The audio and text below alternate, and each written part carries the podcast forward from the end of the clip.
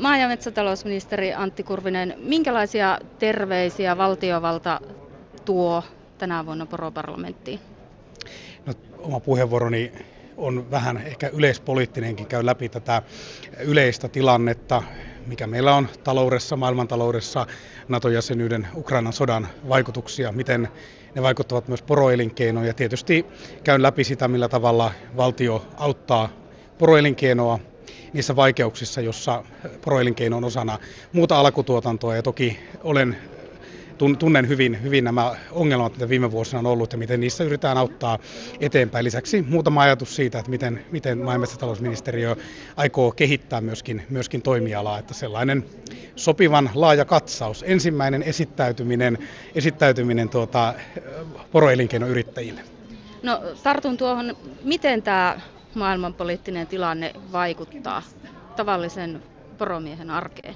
No kyllä suurin arjen vaikutus on tämä kaiken kallistuminen, eli kustannusten nousu. Kyllä se, se suurin vaikutus on, että meillähän on nyt todella rajusti kallistunut energian hinta, kaiken energian hinta, sähkön lämmityksen, polttoaineiden hinta, erityisesti polttoaineiden hinta, hinnan nousu vaikuttaa kielteisesti poro, porotalouteen.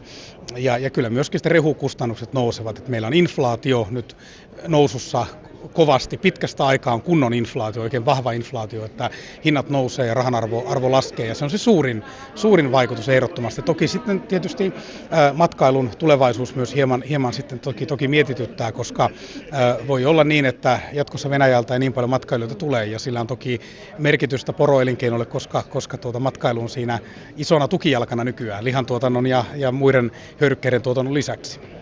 Täällä on useita satoja poromiehiä kuuntelemassa puheenvuoroanne, niin lupaako ministeri nyt jotain tälle porukalle, jotain helpotuksia?